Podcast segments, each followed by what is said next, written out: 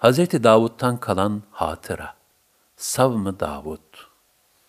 Bir gün oruç tutup bir gün tutmamak demek olan Savm-ı Davud, Hazreti Davud'tan ümmeti Muhammed'e hatıra kalan bir ibadettir.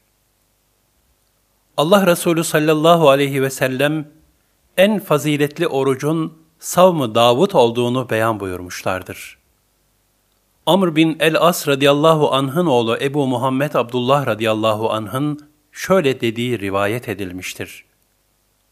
Vallahi ömrüm boyunca gündüz oruç tutacağım, gece namaz kılacağım diye yemin ettiğimi Nebi sallallahu aleyhi ve selleme bildirmişlerdi. Resulullah sallallahu aleyhi ve sellem bana, "Böyle söyleyen sen misin?" diye sordu. Ben de, "Anam babam sana feda olsun ya Resulallah. Evet ben söyledim" dedim. Bana, "Senin buna gücün yetmez. Bazen oruç tut, bazen ye. Bazen uyu, bazen teheccüd için kalk. Her aydan üç gün oruç tut. Bir iyiliğin karşılığı on mislidir. Bu, bütün seneyi oruçlu geçirmek gibidir" buyurdu. Ben, "Bundan daha fazlasına muktedirim" dedim.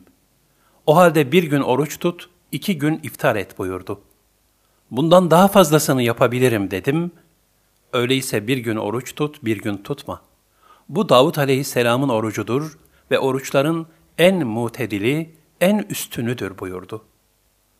Ben, "Bundan fazlasına da güç yetirebilirim" deyince Resulullah sallallahu aleyhi ve sellem, "Bundan daha fazlası olmaz" buyurdu.